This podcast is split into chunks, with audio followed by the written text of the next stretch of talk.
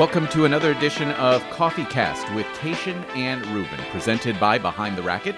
Mike Cation, joined by Noah Ruben. Noah is actually Let's just put it all on the table here, behind the curtain, not just behind the racket. Noah, we're recording this on a Saturday night, which is a little bit early than we normally do, because you're going to Aptos or something along those lines. You actually are taking what's called a vacation. Yes, I know. What a crazy idea it is to actually enjoy moments of my life. Why take this right now, considering we have U.S. Open qualies in just a couple weeks? That's the reason. I mean, I can't name a more overwhelming and anxiety-filled week than the U.S. Open. A tournament that has enough anxiety as an American, and then as a New Yorker, I am playing, and my third-grade teacher is right around the corner, and everybody I've ever met in my entire life. It is exhausting, to say the least, and I need a vacation before and after. But that's why I'm taking it. You know, mentally, there's been a lot of stuff off the court I've been working with, which is all positive, and on the court, working hard as well. And just the combination's got me to a point where I need, you know, a few-day hiatus before I really put in, you know, a good two-week training block before the Open.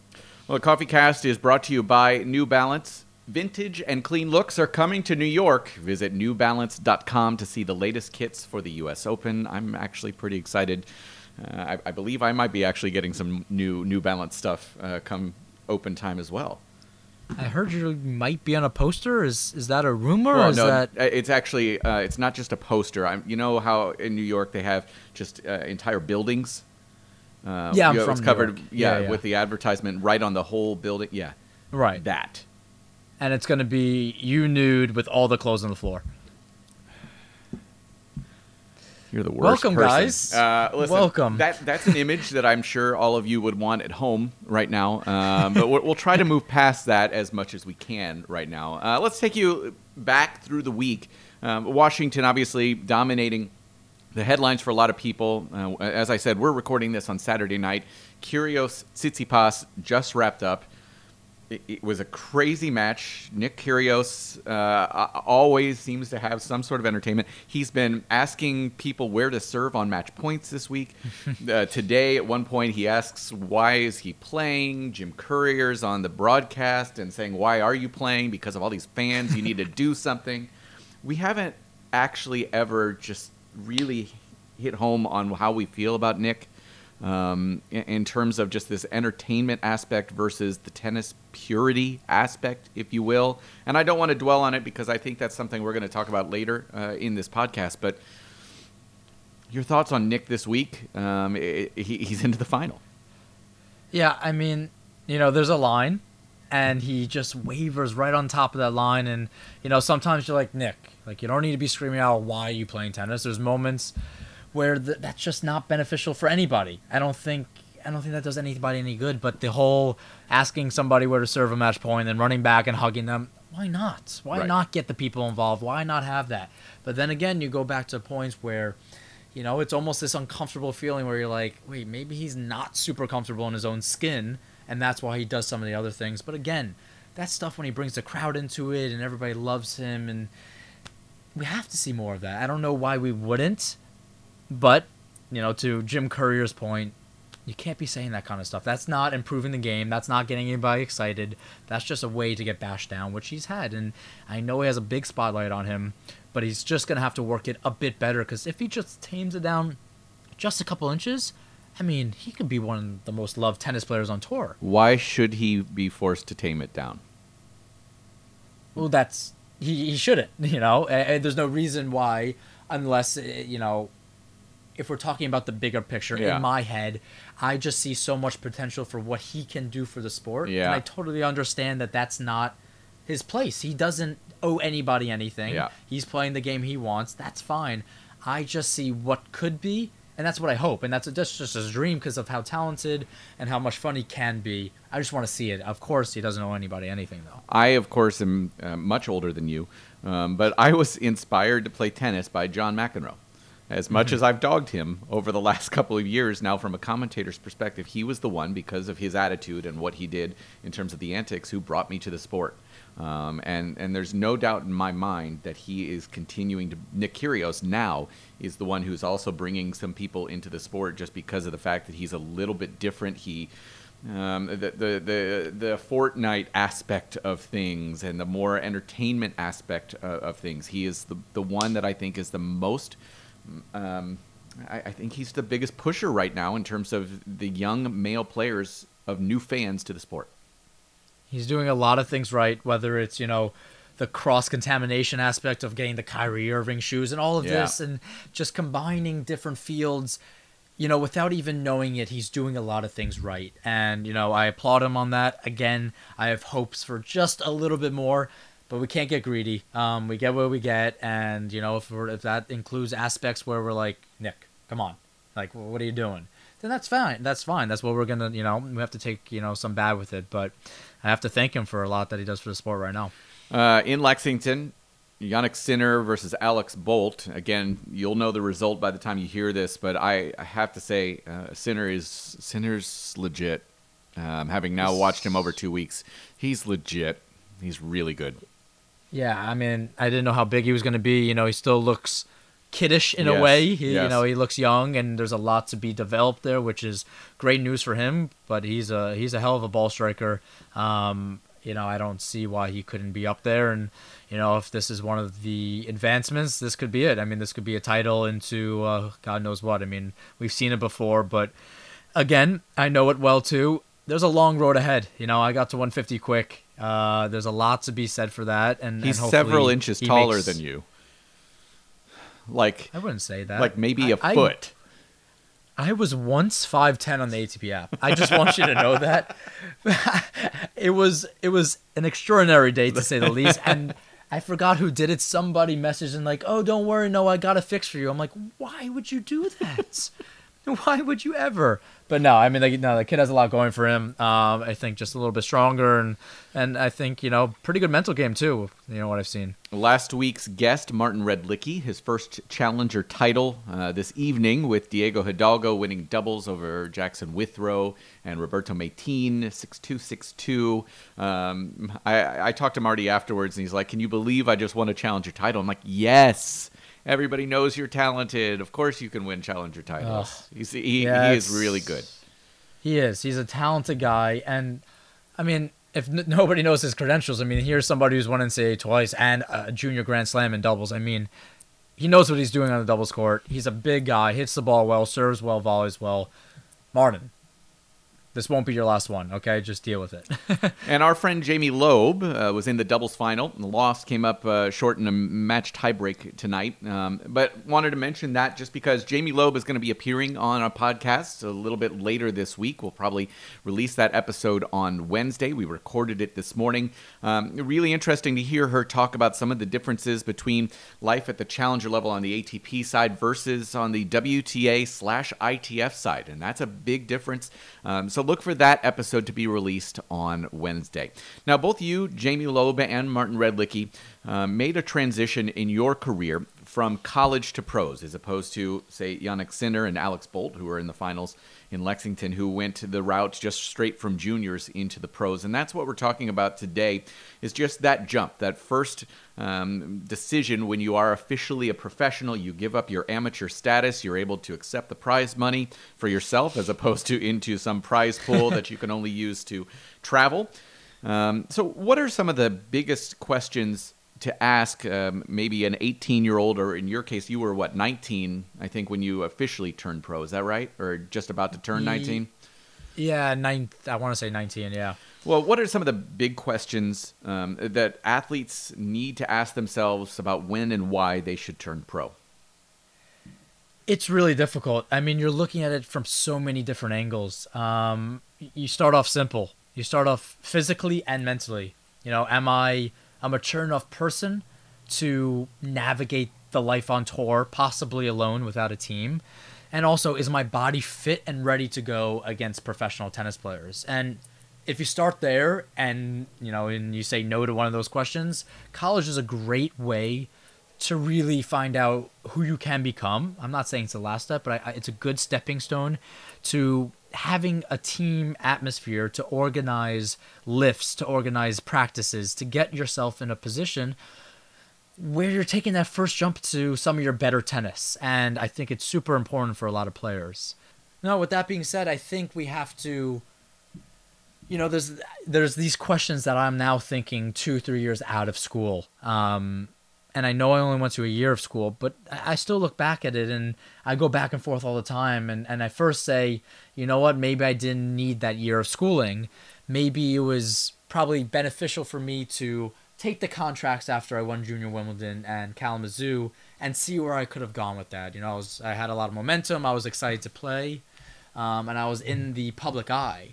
And then other sides of me say that, you know what, maybe I should have played another 3 years, graduated, because, you know, longevity in the sport is so tough to have, and it's so important to have that excitement throughout. And now the best players in the world are 30, 31, 32, so you have many years.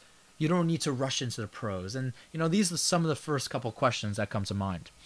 What were the hardest aspects of your initial 6 months? I went back and actually I'm looking at Tennis Abstract right now. You turned pro right after your freshman year at Wake Forest and actually did pretty well out of the gates, reaching a final and a semifinal in back-to-back weeks at the end of June 2015 before starting to take some bigger shots. You were at a wild card in Newport. You were a wild card in Binghamton. What were the biggest aspects, the biggest adjustments you had to make that first few months right after leaving Wake Forest?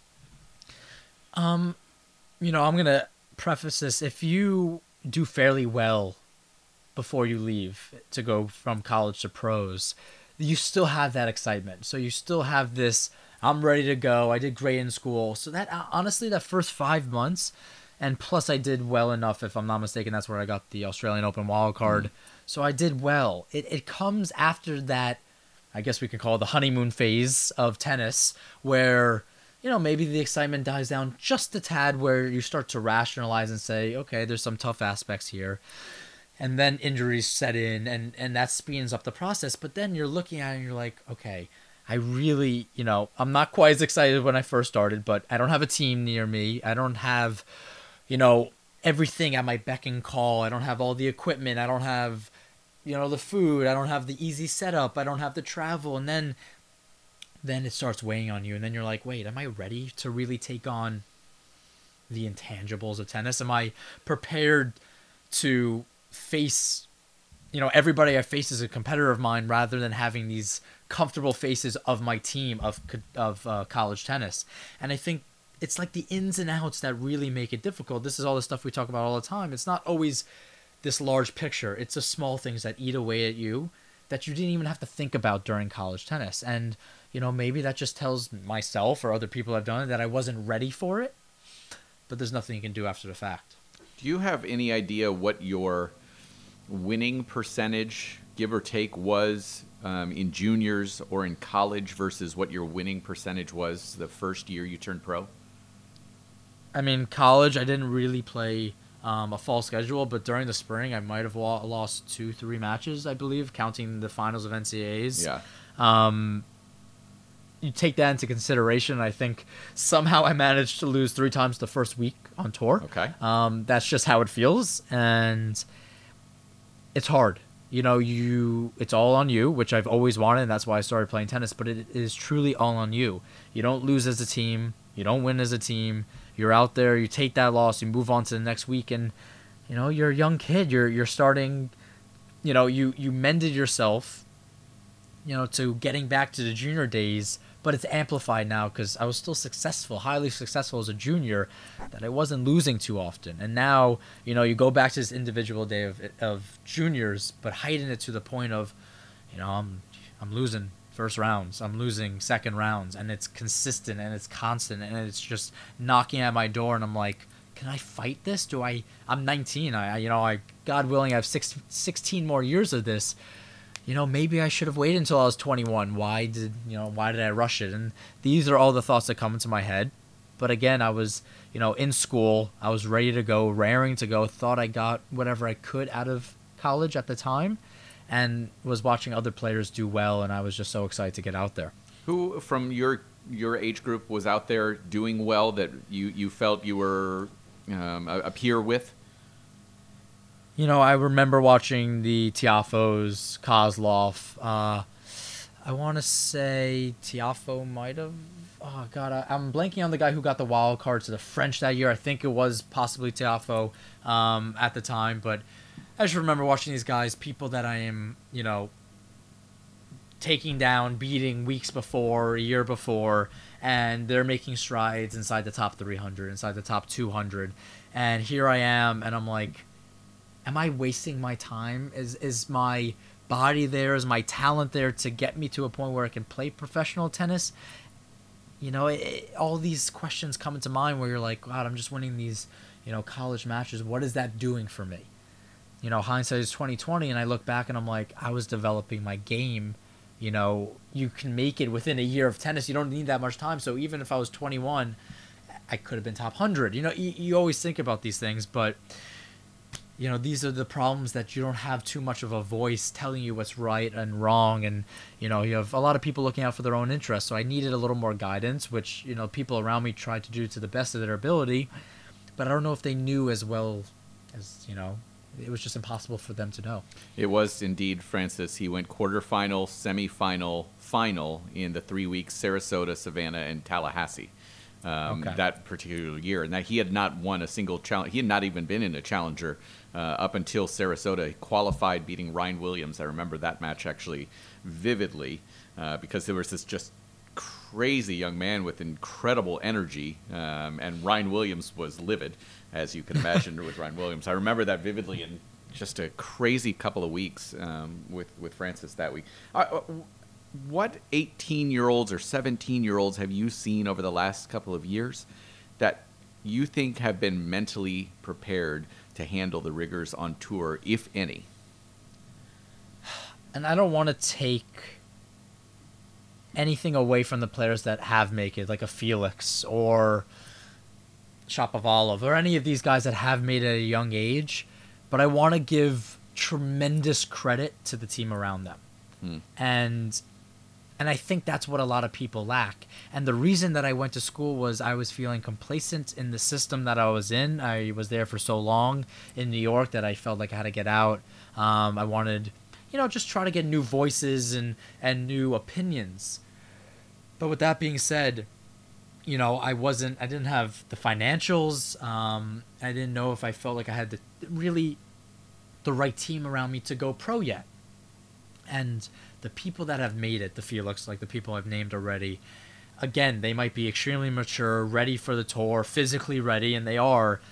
But again, I think this is, you know, a testament to the team around them, making sure they almost have that college aspect of, we're going to be here to help you through the way.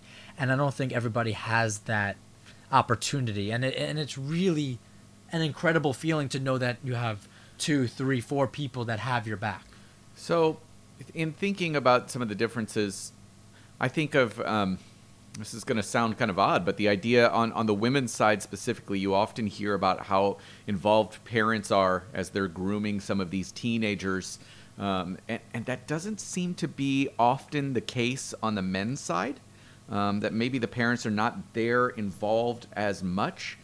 And I wonder how much of an effect that actually has. I think when you mentioned Shapovalov, and that's why it popped in my head, mom obviously so strong in her concern and help for Dennis specifically. And why is there that difference?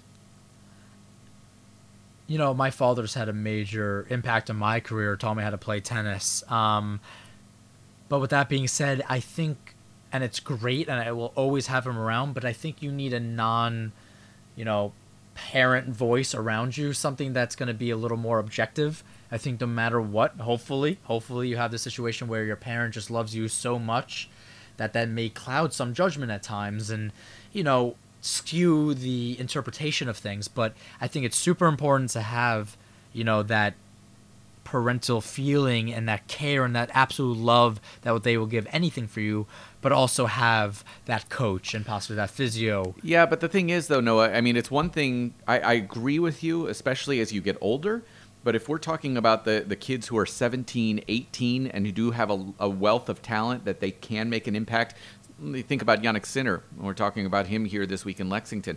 The idea of parents being involved at that age on the women's side is really not a question. It is a question on the men's side. And I wonder if that has something to do with the idea of masculinity. Whereas on the women's side, to have a parent there for those transitory years from 17 to, say, 20 is not a question. I think you could be onto something, because I've seen at times where during those transition years, they're without their parents. And then, you know, once they're starting to make their way through it, you see their parents showing up a little more, helping out a little more. I honestly... and this is the first time I probably answered, I don't know what it is. I don't really have an answer to what it can be. I think guys at times will feel that they have everything under control, and maybe they push away their parents. And, you know, I've done it before, and sorry to whoever I've done it. And I've come back to people. I've you know, swallowed my pride and say, you know what, I was wrong. I would enjoy, you know, having you by my side again. Can you help me? And, you know, I don't want to, you know, say, you know, it's gender related, but, you know, I tend to see it more in men as well. Again, it could be a masculinity thing where I got it under control. Don't worry about it. But then you know, in your future, like, wow, I think I really needed them.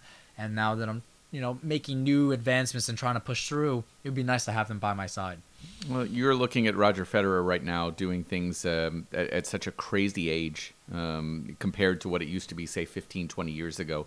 It must seem to you just this amazing thing. Also, such a, like I said, so unusual to see somebody at that age playing so well.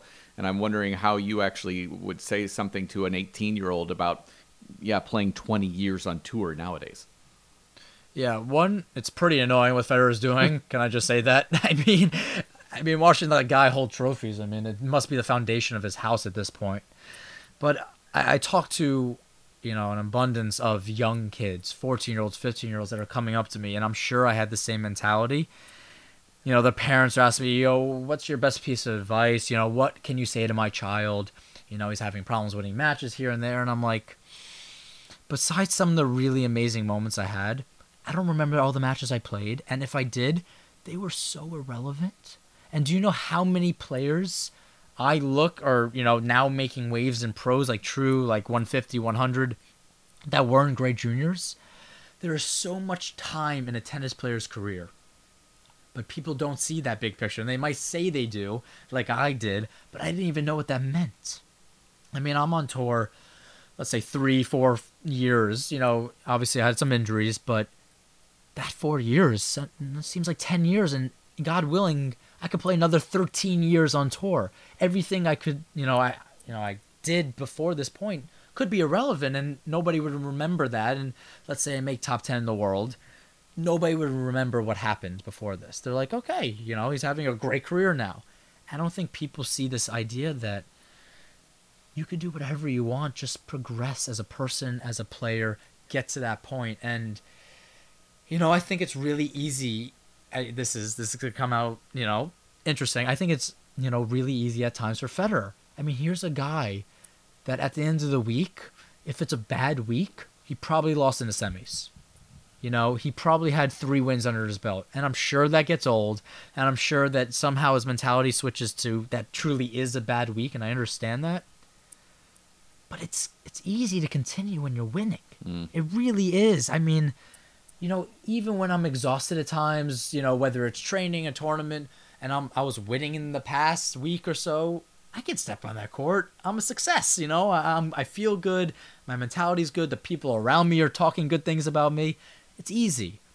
But if you're an average player like the rest of us and you're at, you know, 500 win percentage, breaking even, then it's like, you know, this is a tough way through. So I encourage people to understand that what you think 20 years is long, it's much longer than you think. So tell your 14-year-old to relax a little bit, you know, just have fun, hit a few more tennis balls, and not worry about the results because, again, they don't matter that much.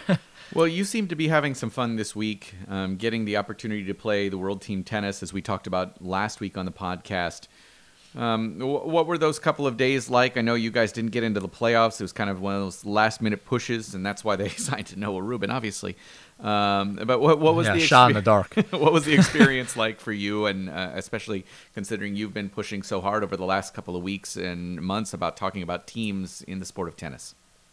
I've tried to harp on this so often. And now that I've, was a part of it, I was so happy to be a part of it so I can speak on the topic a little bit more. And, I posted that Instagram picture and I really meant every word. I mean, this is what tennis was missing. I'm getting back to the days, a little bit of that college atmosphere of where, you had a guaranteed paycheck, where you're playing for a team. People are getting involved. I have my name on the back of the shirt. I'm really into it, and it's super exciting, and it's a short format. So the intensity of tennis is heightened to the max, where you're not letting up a single point. And these are the things that I felt this love for the game again, even with all the pressures and playing some subpar tennis. I felt this love that I was like, wow, this is exciting. Everybody's into it. I can see how an 8-year-old kid, which we signed autographs, this is a great thing. That's both teams, win or loss, sat down and signed all the kids' autographs. They come up to the table. I mean, we're getting people involved. There's drinks. There's people going nuts. DJs. I mean, this is what we need. And I think this is how you produce I could see myself playing another 10 years like that. That's how I see it. That's how I see longevity. It's not, no offense, it's not playing the Binghamton-Lexington schedule. If I was 10 years, which, players, we've seen it. I mean, Sugita, he won it. I mean, how many times has he been in that position? It's a really tough thing, and it takes incredible mental strength to be a top player and go back, or just be around that level for 10 years because minimal perks. Yes. There are truly some minimal perks. And World Team Tennis, you know what? It makes me feel important. And I've said it before, there's a truly irrelevant factor in the world of tennis where you get lost to the sidelines if you're not that next 16-year-old kid. Right. And I felt it when I was in World Team Tennis, and I'm sure players ranked below me. I mean, you have a guy like Evan Song who's ranked, what is he ranked right now? 350-ish. 350. And we're talking about Evan Song because he's playing amazing tennis at World Team Tennis, which is great, and I'm happy for him. And now he has, this little beam of energy, and this is what we need. And not to turn down the ATP, but when they say, oh, we're doing stuff like the ATP Cup, it's not enough. You're getting the top guys in the country. That's not what we're looking for. We need to get the outside guys. We need to get the doubles guys. We need to get everybody involved on one team. And it's a good push to have that team competition. It's nice to see, but I think we're missing some aspects there. Much love to Neil Skupski, by the way, for winning MVP.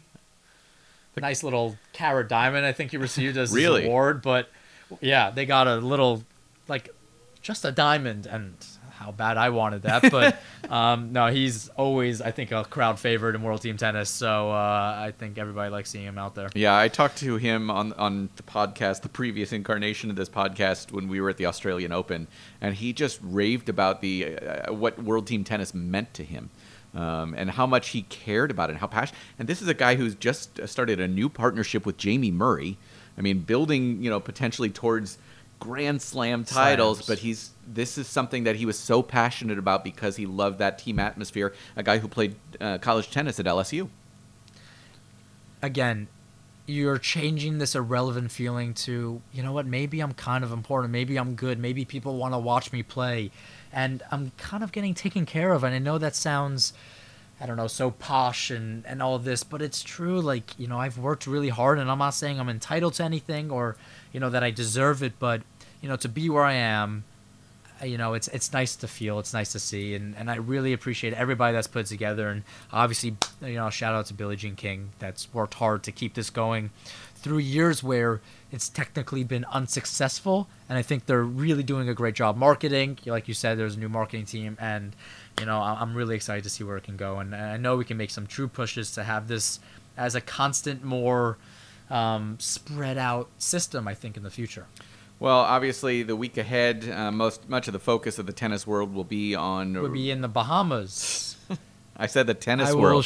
You are not part of the tennis world this week, and that's okay. You don't want Snapchats of me in the lazy river? I don't ever actually want Snapchats from you, frankly. Mostly because the ones I've gotten are incredibly inappropriate. But most of the focus will be at the Rogers Cup this week, as it should be. Obviously a huge event up in Canada, Toronto and Montreal. Aptos on the USTA Pro Circuit for the men, Landisville for the women.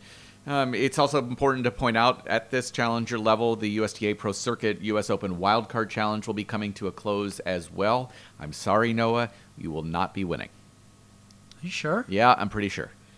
I did check the standings today before I came over, and was I closer to winning this wild card or getting MVP in World Team Tennis? Wow, that's actually a tough question to answer. But and also, I want to tell everybody that's listening that when you say something super uncomfortable, when you can't hear my rebuttal, it's because I'm speechless. Yeah. Even to this day, after all the years we spent together in hours, you still find a way to make me speechless. I'm glad I can do that. Yes. Well, yeah, please make sure you're watching in Aptos and Landisville, just keeping an eye on. There's going to be a lot of drama with the Americans who are going to be playing in that event with a lot on the line. You think about that paycheck for a U.S. Open wildcard. That's a really big deal. So just keep an eye on it. I want to make sure I point out I won't be there in Aptos. This will be the first time I'm not in Aptos since 2014. But it's my daughter's birthday, and I want to be there, and that's kind of important to me. So I'm pretty excited about that. I have to get a big birthday present. I need a. Do you have any ideas for a 5-year-old?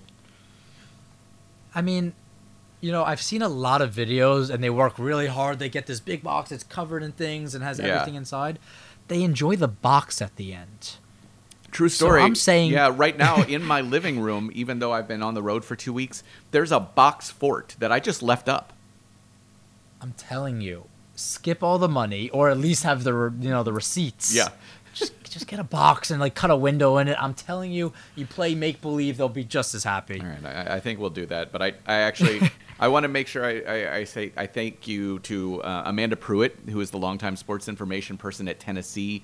I know a lot of people on tennis Twitter know who she is.